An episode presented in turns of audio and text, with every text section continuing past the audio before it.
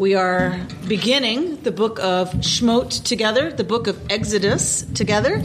Um, because we are in the triennial portion, um, we will be reading the end of the first, the end of the first portion of the book of Shmot, which is called Shmot.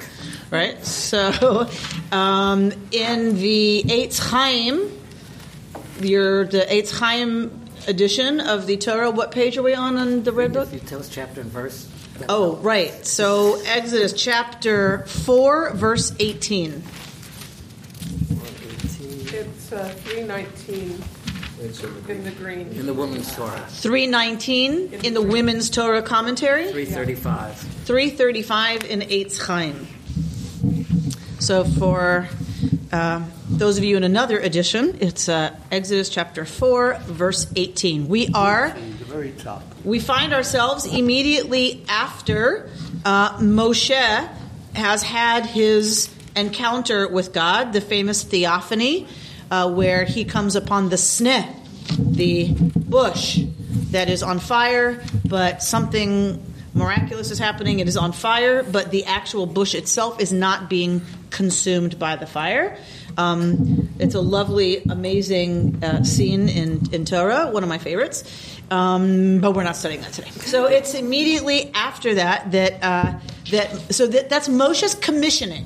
So Moshe has been commissioned by God. Remember, Moshe is reluctant. He's the reluctant, you know, prophet. He's the reluctant leader. The only good leader, right, is a reluctant leader. So he is very reluctant to, to take on this role, both because it seems impossible and because it is not how he understands himself as somebody who is a public speaker and a public leader. Um, he argues with God for a while. God is very patient, and then God gets a little fed up, right, and says, Stop arguing with me. Just do what I've asked you to do. Trust me on this one. I'm God. I know what I'm doing, right? Trust me. So finally, um, Moshe uh, accepts his commission um, to go back to Egypt, where he is, of course, uh, he is a fugitive from Egypt because he has killed someone. Only Pharaoh has the right to kill someone in Egypt. So Moses is is in serious trouble, right? He, he's his life is forfeit, essentially. So he is a fugitive from Egypt, and he's being told go back. So we can understand his reluctance on many, many levels. So, but he accepts his commission. We are at verse 18 where Moshe must go and get permission from his father-in-law to leave. Right? He's, he works for his father-in-law. He runs the company. And so he needs to go tell the chairman of the board that he's no longer going to be, right, CEO of, of the family business. All right. So somebody want to begin at 18. Moses went back to his father in law, Jethro, and said to him, Let me go back to my kinsfolk in Egypt and see how they are faring. And Jethro said to Moses, Go in peace. Adonai said to Moses in Midian, Go back to Egypt, for all the authorities who sought to kill you are dead. So Moses took his wife and sons, mounted them on an ass, and went back to the land of Egypt. And Moses took the rod of God with him. Right, so clearly this is not in order, right? This is not in chronological order. This is where things get a little confusing in Torah. Things move back and forth, unless it's kind of a uh, a discussion about eventually he was going to go back to Egypt. Because right, he's he's going back to his father-in-law to say, "Let me go to my family in Egypt and see." My English says how they are faring, but right but the text actually says ha'odam chayim to see if they're still alive. So Moshe wants to go back and check in. Why doesn't he tell Yitro what's really going on? Why does he? Why doesn't he? Doesn't he? He's not going back to see if his family's alive. What's he going back for? What, hasn't he already told about the? He hasn't told Jethro about the bush. Oh, he has. Okay. Mm-hmm. Jethro's a Go Midian priest. Jethro's a Midian priest, so He might not understand. he might not get that some invisible Moses was force speaking to an called invisible Yud Hey God, Vav Hey right? says you need to go back there and Pam Free the slaves. Free the slaves. So why might he be a little hesitant to tell Yitro he's going to go free the slaves? Maybe. Might not like it. Maybe Yitro has slaves. Maybe he's thinking, wait a minute, what are you saying about my system? What else? I could think of a lot of reasons. Okay. What are, it's a little ridiculous. Um, uh, assumedly, Yitro worshipped some another god. Maybe didn't want to offend him So I'm leaving your deity above his. And I'm listening to somebody else now. Yeah. He's also breaking up the family. He's breaking up the family. He's going to take Tzipporah. If you were Yitro and Moshe told you the truth about where you were going, do you think you'd let Tzipporah go With your grandchildren. with your grandchildren? No. So, for lots of reasons, Moshe's a little elusive about what he's really going to do. Um, and then we get this statement that looks like it should have gone somewhere else, right? So, go back to Egypt, God says to Moshe, for all the people who wanted to kill you are dead. Moshe took his wife and sons, put them on a donkey, and went back to Egypt. Moshe taking the rod of God with him. So, Moshe, Zipporah, and both boys go to Egypt, we're told here. Later, when the Israelites are brought out of Egypt, we're told that Yitro brings Zipporah and the two boys to Moshe. Confusing. It's confusing. It's confusing because we're not told when she's sent home. We are told she was sent back. We're not told when that happened or why.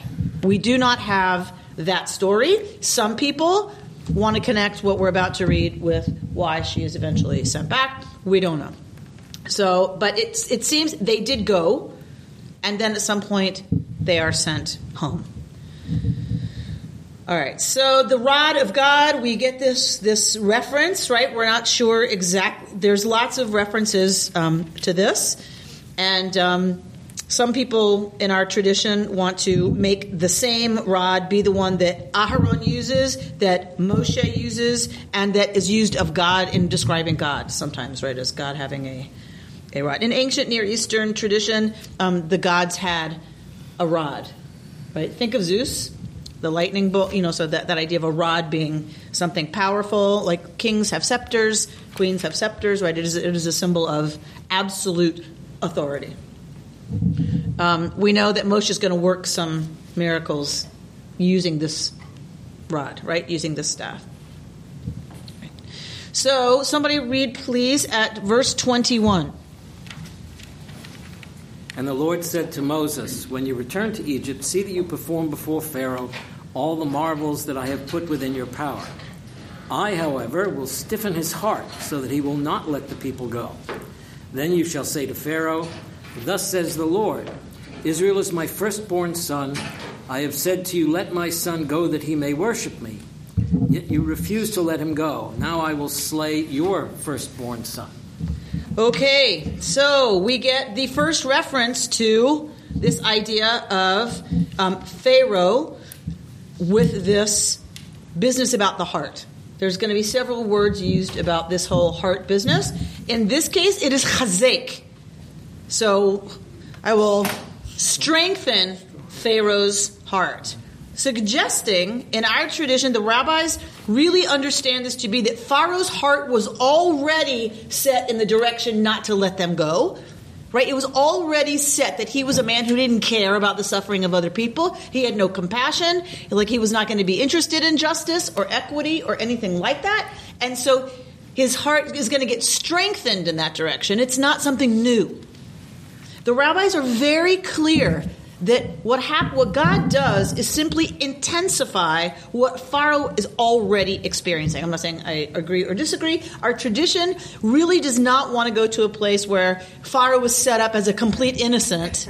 Do, do you know what I mean? And God comes in and like manipulates Pharaoh and then squishes it. Like it just. But definitely there is an an element of divine um, influence. Half the time in Torah, it seems to reference uh, that this is Pharaoh's, you know, kind of way of being. um, a- a- like an essential part of who he is. Um, half of the references to this business are attributed to God. So it seems that Pharaoh's already somebody who is recalcitrant, and God intensifies that for God's own purposes, which are what? Free the slaves. God could free the slaves without stiffening Pharaoh's heart. It would happen sooner if Pharaoh's heart were not stiffened. I think to God show wanted- who's the boss. This is a showdown. This is more than freeing the slaves. This is Yudhe Vavhe wanting to make it clear yeah, supremacy. I am supreme. Right? Exactly right. Wasn't the, the Pharaoh was semi divine?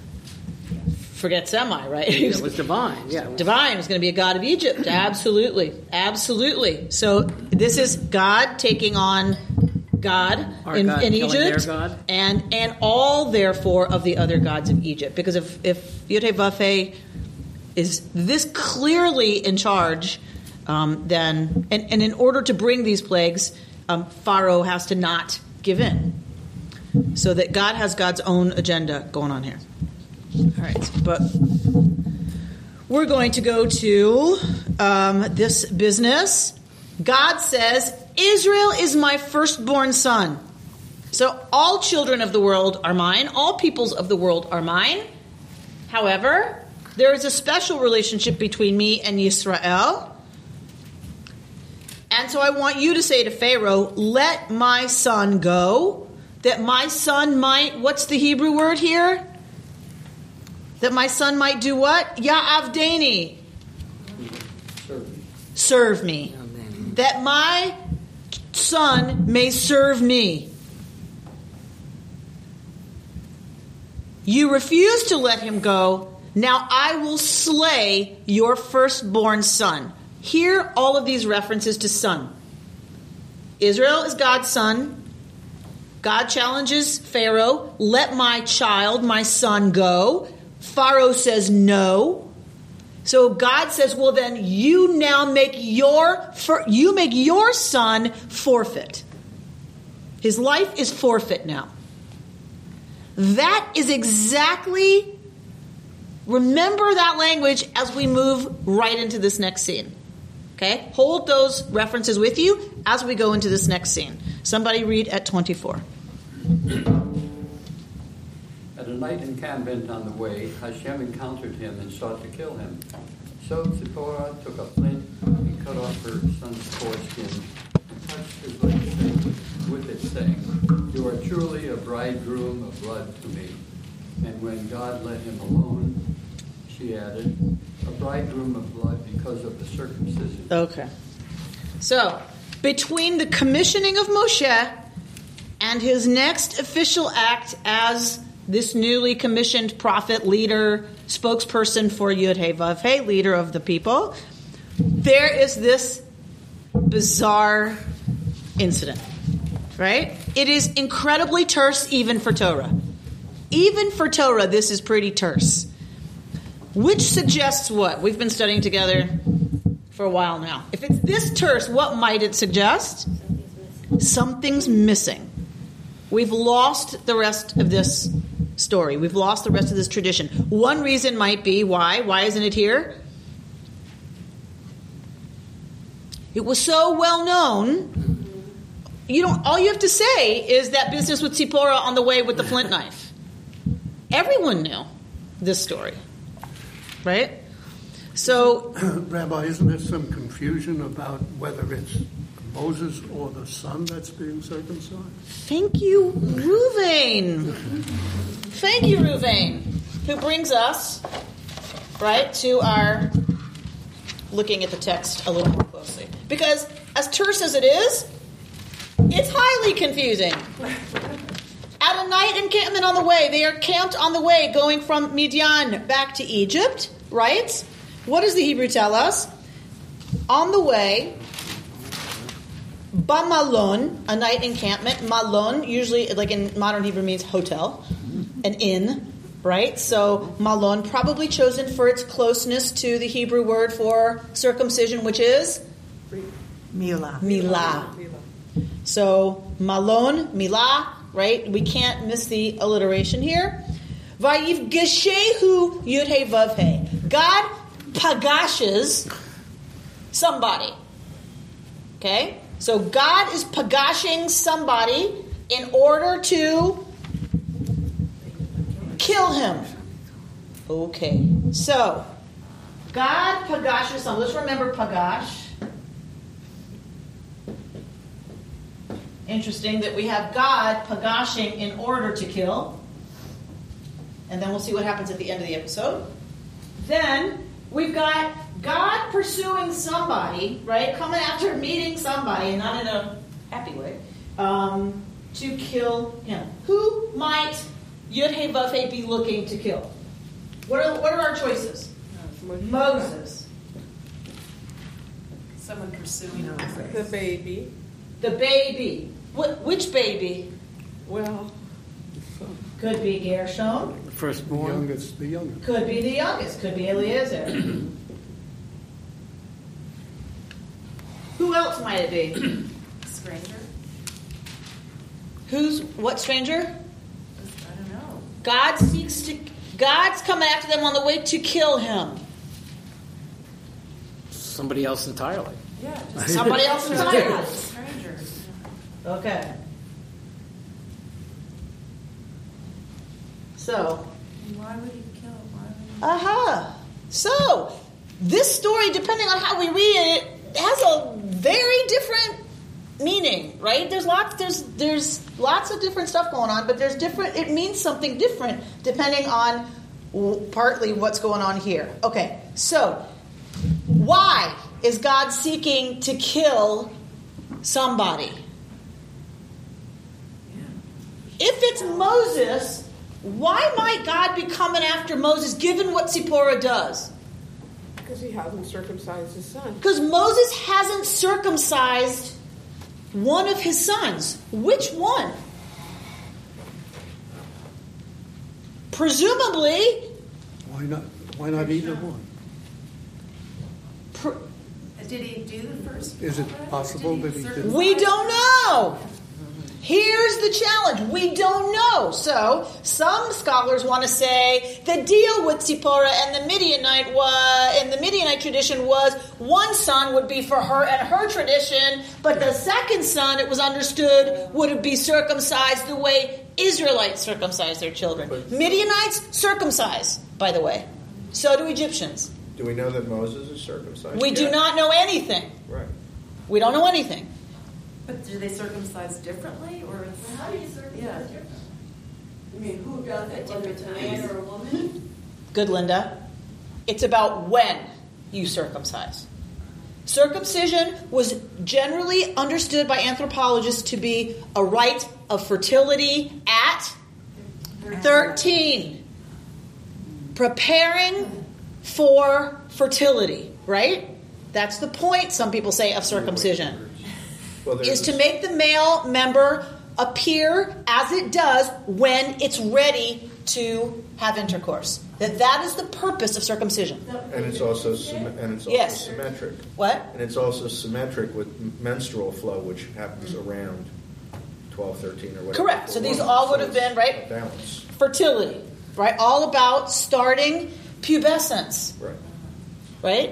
So it was a rite of passage. It was a bloody, painful, awful, and I don't mean awful like bad, Yucky. aw- awesome experience that many cultures have at pubescence, right? That rite of passage. When our kids complain about bar mitzvah, wham, wham, wham. Yeah. You have seven aliyot to learn. Wham, wham, wham. Yeah. So, um, other cultures, including possibly Midian, um, have this as a right, Guess when? At marriage. At marriage. right before marriage. What do we call so before we go okay so right before marriage so we've got birth adolescence and not long after pubescence would have been marriage right so so possibly someone's come god's coming after moses because moses didn't circumcise one of his sons or Or himself. or himself. But given that Egyptians and Hebrews circumcised, there's every reason to believe that the baby Moshe might have been circumcised. We don't know, but it, but there's reason to believe he was. Did the Egyptians circumcise at birth or at later? I think it's later. So Gershom, if this this if Yud is coming after Gershom or Eliezer, why?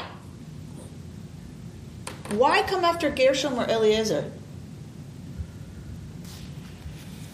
Particularly because it wouldn't have been their fault if they weren't Wouldn't have been their fault. Unify the family. To Yud is coming after the kid to kill the kid because To make the parents suffer to make the parents. Why make Moshe and Zipporah suffer? because they're not following his. Aha. So to punish Moses. What did we just read? You're going to go to Pharaoh and say, Let my people. Free my son.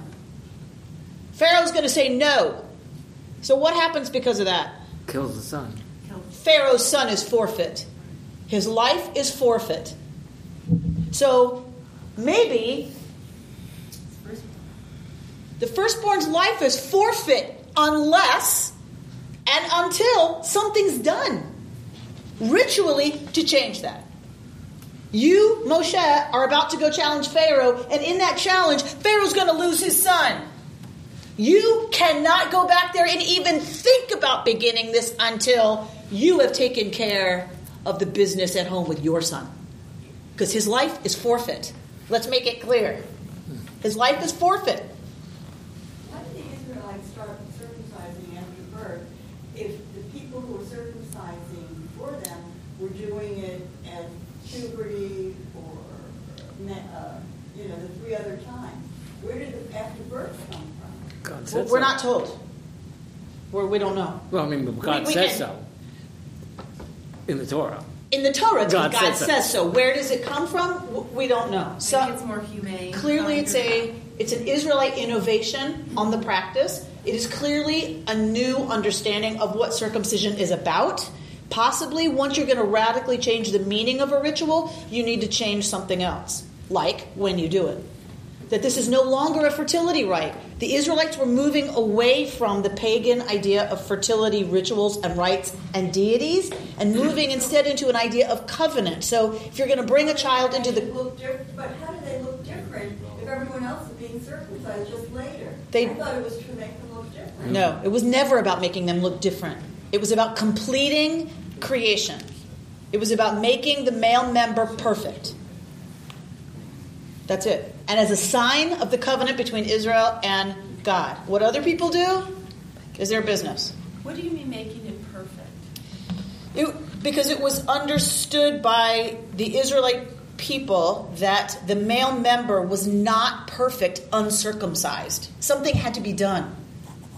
A perfect penis is one that looks ready for intercourse. And it's not perfected until the orla is removed, until the foreskin is removed. Is there anything in the commentary about any parallels between uh, Abraham holding the knife over Isaac and God holding the knife over either Gershom or Eliezer? Not that I know of. Okay. Only because we're not told how that looks. All right. God is coming after them to kill them. We're not And told. we- but we what. I'd like to see is Abraham holding the knife over Yitzchak and Sipporah holding the knife over whoever it is she's Whoever. holding the knife over. Right. That's a very interesting parallel. Aren't they both flint? I think so. No? Um, Abraham's is a ma'achelet. Oh, okay. the, the knife he uses is a ma'achelet. What, is, what does ma'achelet sound like? Now Le'echol, to eat. Why? The sacrifice. Using Because you you eat the meat. Also, people would often in the ancient world stab meat with their knife and eat it off the knife, which I like to do as well. um, so you eat it off the knife. Then, um, um, so then, I'm not sure it suggests flint, but Can we get back to this? uh, Please, Ruben. Thank you. All right. So possibly, possibly this is a parallel, right? You, you can't go. You can't go challenging Pharaoh, whose son is going to die, without taking care of the business with your son, Moshe. Right? What is an argument for this? I, I don't The other doesn't really make It- that much th- sense. this I don't to think me- there is any. This to me, me doesn't make much sense. It means that it was someone else. It, someone else entirely doesn't doesn't make a lot of sense. I mean, I'm not saying it can't be, but it doesn't seem to make a lot of sense. Let's just go back to a minute. Abraham circumcised himself, right? Yes, And then who circumcised Isaac? presumably Abraham. Abraham. Abraham. Yeah. And then who circumcised Jacob? So he father circumcises son Oh. is how it goes. All right. So he he sought. So Yahweh sought to call to kill. Yudevaveh sought to kill him. We've got a couple of options up here. So Sipporah, of course, takes a flint knife, of course, and cuts off her son's foreskin. Okay. Of course, right? So your family's in danger. You grab a flint knife and cut off your son's foreskin, right? Um, and touched his legs with it. We're clear that one of these two is the one who is circumcised, which meant they were not before, which lends some credence to the idea that it was the son and not Moshe in terms of um, not being circumcised, right? because it's the son.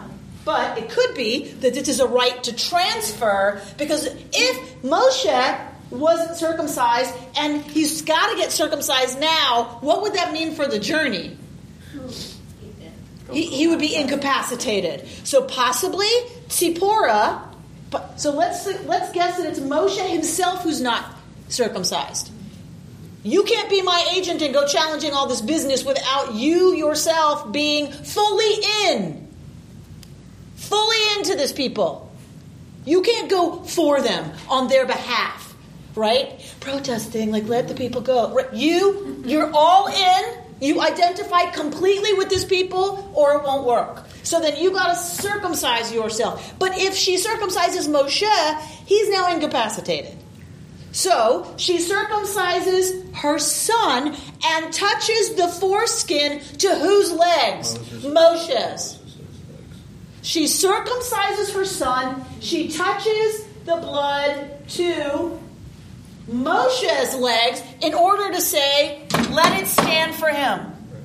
A ritual act of transferring the effect of the right, R I T E, onto Moshe. Support for that reading is found in what she says. Could be found, let me be clear. Because she says, Chatan damim ata li. A chatan of blood are you to me. What is a chatan? A Groom. Chatan is a groom. So that would make some sense that he's called Chatan. that it's his legs she touches. You are now a bridegroom of blood to me. You are now circum. You weren't circumcised before we got married, as should have happened. Now you are a complete groom to me. It seems strange that it's Zipporah that does all this. Because you said that it was the father. And so why wouldn't Moses be the one to circumcise What is? Yitro to Moshe in Hebrew? In Hebrew. His father in law mm-hmm. in Hebrew. What did we just saw it? He went back to Yitro to get permission to leave. This is so exciting. Verse 18 Vayelech Moshe. Vayeshav el Yeter. He returns to Yeter. Chotno. His what? His chatan. Oh, yeah. His father in law. Chatan.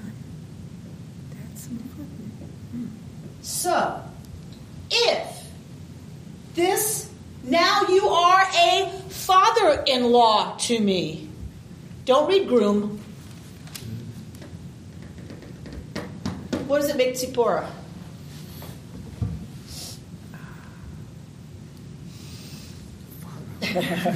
So daughter-in-law. Why Tzipporah? Daughter.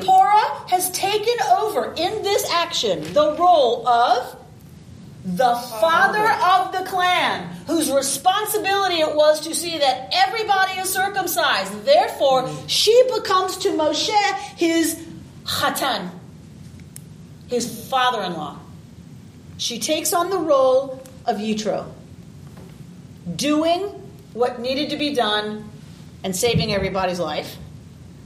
But she does so taking on the authority of Moshe's Hatan, his father in law.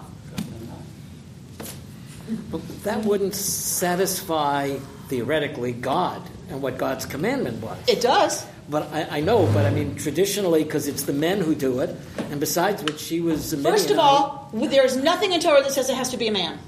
it was just who did it. Who did it? And you wouldn't expect a Midianite priest to do it for God. I mean, So it's a Midianite it's not, priestess. It's not in his. Well, she wasn't a priestess. She was a. Ha ha ha ha ha ha ha. So, in some scholarly thinking, that's exactly what she is. But she is a She priest. is the daughter of the high priest of Midian. You had better believe she was a priestess. She was a high priestess.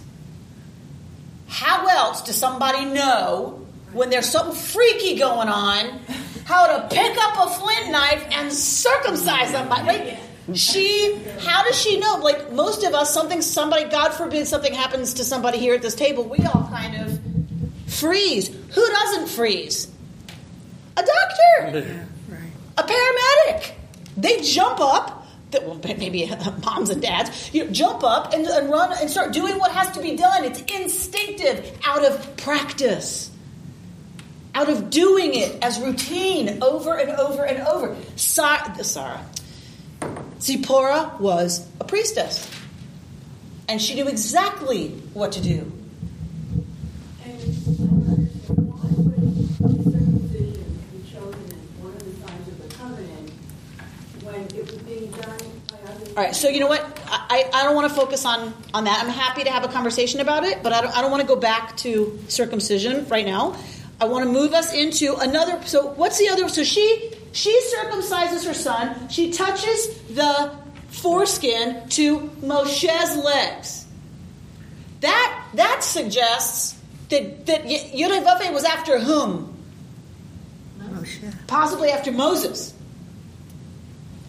If she circumcises her son and she touches the blood to what's another possibility? To the child. their legs. Why? Saying, You are a bridegroom of blood to me. No, it doesn't. You were married to the covenant, is what it Huh? it means to me. That now you're married to the covenant. Well, But the circumcision should have done that. Well, and it was symbolic to just throw that down, and now you're. Throw that down. The blood will, the marking of the blood will protect the firstborn in Egypt, so this protects the marking of the blood. It's mm. protection. Very nice. Beautiful. Very nice. Taking that blood and touching it to the legs of her son is protective. Not about the circumcision, about the destroyer. The destroyer that's been unleashed. Once the destroyer is unleashed, you must mark with blood to protect. Look, Beautiful. Either way, actually, it works, whether it's her son or Moshe. Right? Just as they will put the touch, it's the same word, by the way, in Hebrew. They will, they will apply the blood to the lintel. So it is that Zipporah applies the blood to either Moshe or her son. In either case, let's be clear that Zipporah was right right? However unclear it is, even though we don't know what happened, Sipporah was right. Whoever she chose, however she did it, she knew what to do. Interesting, given that it's Yodhe Vavhe who's coming after somebody. It's interesting because this is like the dynamic of an interfaith marriage. Right. Where in fact it is the She mother and the con- some, you convert know. who cares more about the kids getting bar mitzvah than the father who's Jewish. Very, very interesting. So the other the other option, instead of if we go with this someone else, there is a tradition that says it is not God's self, God forbid, that would come after somebody. What what would be normative for us? An angel. The destroyer. In that case, there is some folk who want to read that she takes the bloody foreskin and to whose legs does she touch it? The angels. Right? Either to say, your mission is over. By this blood of circumcision, you're canceled. Your job that you were coming to do is canceled. Write the safe word. Or she says to the angel in touching the blood, You are now a bridegroom of blood to me. I have performed a scary, awful, right, intense thing, and you now report to me. Or at least, you know, I have some kind of I have some kind of power over you now. We're in a special relationship after what I just did. You can't hurt him now. You're, you're mine. Is there any other place in Torah where a woman steps forward in that way? or, you know, is is the Don't miss the upcoming class, Real Housewives of the Torah. Thank you for that commercial, Sarah. To save the day. Because it just seems so unusual uh, when when you think of how women were treated down the ages. But you know, I'm willing to buy it. Willing to buy what? That uh, what I'm willing to buy is that this woman, Zipporah, was of such character and strength in herself, even if it was five thousand years ago or whatever, that she took over. I think it's possible. It's um, it's extreme. It's extremely possible given that she's the daughter of the high priest. Yeah. That she, it's it's plausible to me that ancient peoples knew of women who had a great deal of power. They were women who were Vestal virgins, who were oracles, who were prophetesses, who were magicians, right? So women who stepped outside the normative power structure where they were disempowered and became empowered in a different way. Like it's it's it's how like it's the only way I could imagine myself surviving back then. Is becoming a Vestal virgin, becoming something where you are removed from a situation which would normally get me killed. My mouth. So she sidesteps the whole. She, she wasn't part of a system possibly that had her disempowered. Do, do you know what I mean? That and that's how women throughout history, I think, have have found. And especially if the father was the powerful one, like Rashi's daughters. And right? He has the authority to allow some things to be a little different. Um, and the women, I was just reading an interesting article in preparation for the women, Real Housewives of the Bible class. An interesting article about um, women in traditional societies who were accustomed to not being empowered in, in a certain way. They fared often much better in circumstances of oppression and slavery because they were used to manipulating the system. So all of our matriarchs manipulate the system, all of them. Zipporah is more out front about it, but any of them, Sarah, Rivka, all of them manipulate the system. You know, what I mean, they get they they take control. They just do it in the way that traditionally women could access powers, influencing the men, having things happen in secret, manipulating other people. That's how that was their channel to power, and that they fared much better in circumstances of slavery and oppression, which is fascinating. Madame, Yeah, um, if I understand it correctly, the Midianite tradition was the circumcision at marriage. Possibly. We don't really know. We don't really know. But There's just something about the way she says, you know, a bridegroom of blood because of the circumcision, and it almost feels to me like I feel like she's claiming Moses in her tradition. So how would And how would somehow God is like it's kind of like a way of saying God accepts Zipporah because he backs off, even though she wasn't really an Israelite. so she's taking Moshe fully into Midianite tradition? I don't know. I know it sounds really weird, but that's what So- it fe- feels like. So flesh it out. What so what what might that so suggest? It's a way of saying uh, God accepts Zipporah completely for who she really is as Moses' wife, even with her Midian- Midianite tradition. Right. There, And also, he accepts the union of the two of them because she uses a Midianite ritual, and God answers it by backing off. It's very clear, no matter how one reads this, that God accepts Zipporah fully in her role, Right? Yeah, right? Either as maker of somebody completely within the Israelite tradition, which is interesting, or in her own tradition. It's very clear that Yud-Heh-Vav-Heh accepts Zipporah completely.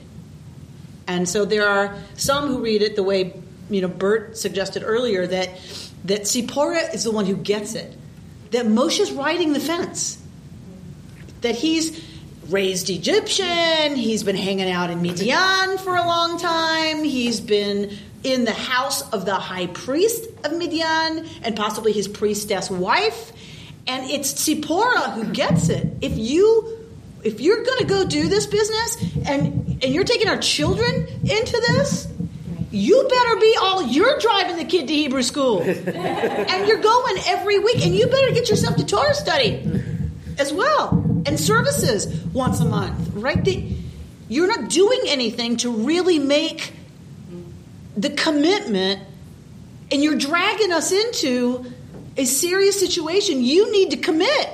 And it's she who understands that he's been on the fence and that either whether it's her son or her husband, circumcision, you know, in terms of entering into a specific relationship with the God of Israel had to be done in order for them to be safe.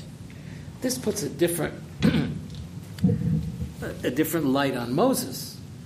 Because Moses, the great teacher, just was telling God, No, I don't want to do this. He was reluctant for that. It appears as if he doesn't take the lead here. Then, when they go to Pharaoh, it really is Aaron, his brother, that takes the lead. And he, he doesn't come out as a strong leader here. I mean, you would think. Moses? yeah, Moses. If you would think he was a strong leader, you'd say, well, God, you know, this happened and that. And so Moses stepped forth and Moses did this. And, and that's not him at all. He's totally silent. And his wife completely takes over the situation. Mm-hmm. And if you think about Moshe's origins, right, it, it was Shifra Pua, and then it was Yocheved, and then it was the daughter of Pharaoh at the behest of Miriam, right? So Moshe has been passive throughout the entire experience. You might even argue through now, and it's the women in his life who have not only saved his life twice now, three times now, but again here, but to get him to the next place that he needs to be in order to be the leader who's going to take the people out. Moshe, I think, very much is a seriously reluctant leader. And in some ways, the older I get, the more I study this material, the more tragic Moshe's life in some ways appears to me. That he's a reluctant leader. His career is riddled with the people rebelling and, and them criticizing and threatening his life and Aaron's life to, to stone them to death. And then at the end of it all, he, he looks over and is going to see the promise but can't go in. I mean, in some ways, Moshe's life is. He would have been happy in Midian. You know, like I feel like he's a this poor guy. Like, you know, so Jewish. going going back, even though it's in the first third, not Mhm. what we're doing now. Going back to the beginning of the Moses story, when he kills the Egyptian in the first place, that leads to everything else.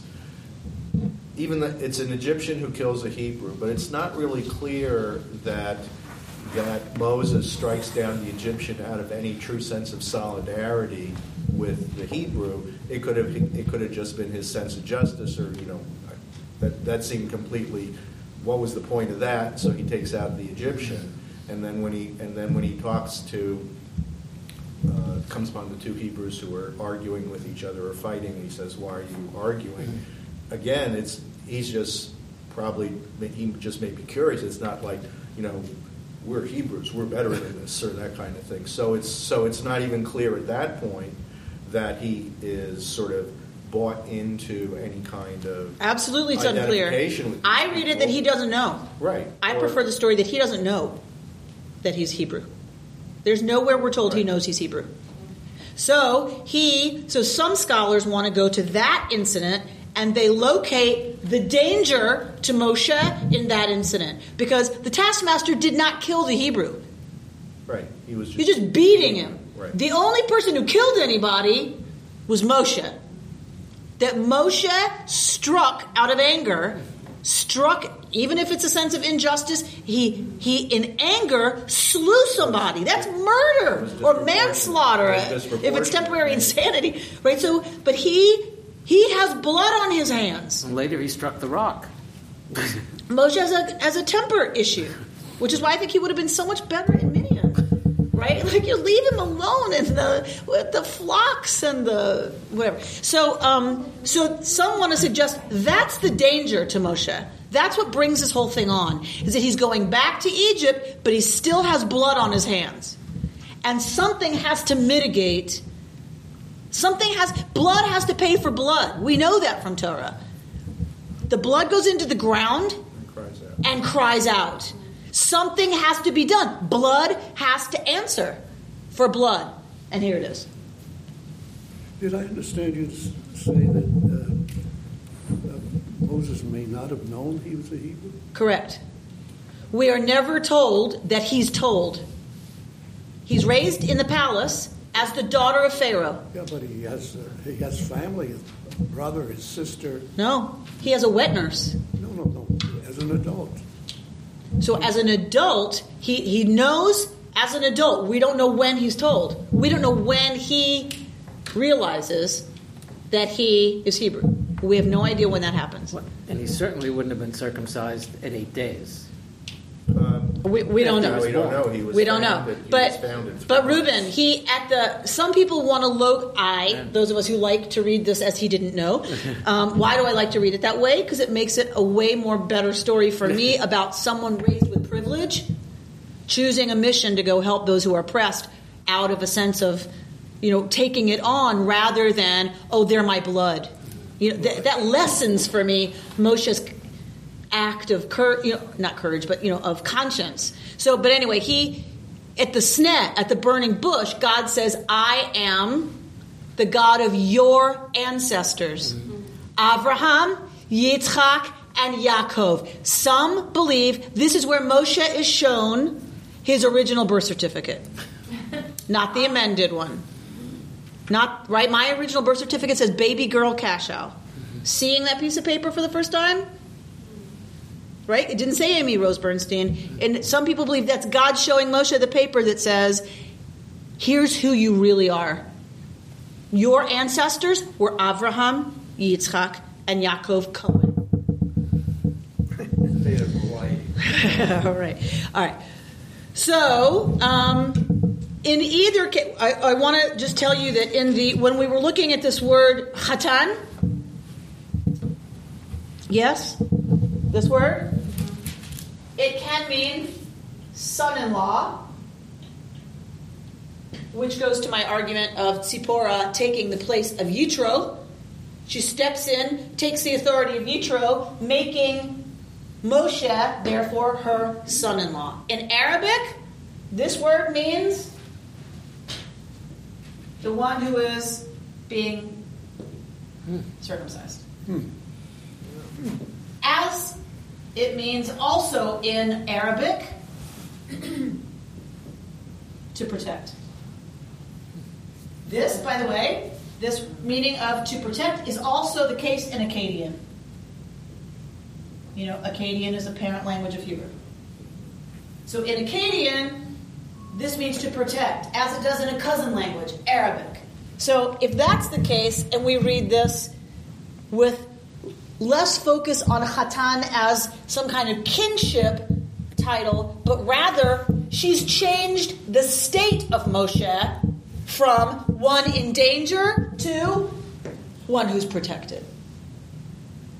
So it is clear that Sipporah is the one who understands what to do. It's clear that she is the one who knows the ritual, can carry out the ritual, can do it in a way that is going to complete Moshe's readiness to now go to Egypt and be protected from the blood business, from the destroyer, from, you know, from whatever's going to go on, right? From whatever danger is inherent in what he's done or what's coming um, or not being fully in, what that can do, whatever danger it is, she's now changed his status to the protected one,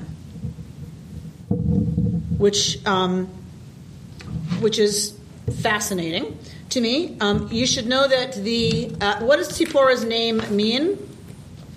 Bird. Bird. Correct. So, and if we look at religions of that area, Ah, Carmen's going. Uh, of course, right? Isis. I mean, think of think of the powerful goddess figures in that region. Many of them um, have birds as their totem, as their physical representation uh, in the world. Um, and so I don't think we can ignore that Sipora, bird, right, is there's remnants here. We just, I, I have to believe there's remnants here of earlier than Israelite attachment to um, the feminine deity, and the priestess of that deity knows exactly what to do. We have the remnants of that tradition here in the Tzipporah uh, story. We've lost a lot of it, but I would love to see somebody fill out, like Anita Diamant or somebody, fill out um, the Tzipporah story, um, honoring right her connection to the feminine deity of her people and functioning as a priestess of her people in a way that is acknowledged and accepted by Yud I just think it's a fantastic and amazing story, particularly for our time when we are dealing with um, so many discussions about uh, interfaith, right? Um, alliances and relationships, and does somebody have to be right and somebody else wrong, right? Is there a is there a way? Is there a way to to draw on some of our old stories that uh, that actually challenge that idea that there's only one way, right? And one way forward. All right. So let's just finish this out. Somebody want to read it? Twenty-seven. Yodhe said to Aaron, Go to meet Moses in the wilderness. He went and met him at the mountain of God, and he kissed him. Moses told Aaron about all the things that Yodhe had committed to him and all the signs about which he had been instructed. Then Moses and Aaron went and assembled all the elders of the Israelites. Aaron repeated all the words that Yodhe had spoken to Moses, and he performed the signs in the sight of the people, and the people were convinced. When they heard that Yodhe had taken note of the Israelites and that God had seen their plight. They bowed low in homage. Okay. So this is the the end of that story. I think we we can't ignore that it's an outcome of that story, right? Is that Moshe is now completely commissioned. He is now completely protected. He's now changed in status in some way that allows him to truly move forward. And so um, Yudhe Vafe speaks to Aharon, Lech likrat Moshe Hamidbara, go and meet Moshe in the desert. Vayelech vayifgeshehu, and Aaron goes out to do what? In Hebrew.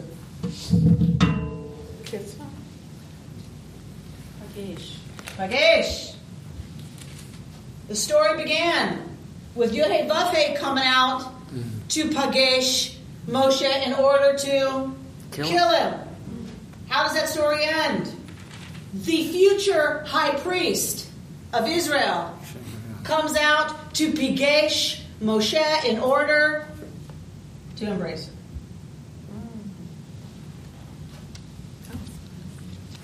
It's lovely. Yes? Lovely. Lovely. So Moshe's status has completely changed. We have a meeting in order, you know, to set up the consequence, and now we have a meeting to set up the consequence of what Zipporah does, which is to make Moshe embraceable. So he goes out to Yifgashehu to Pagashim, Behar HaElohim, at the mountain of God, Vayishaklo, and he kisses him.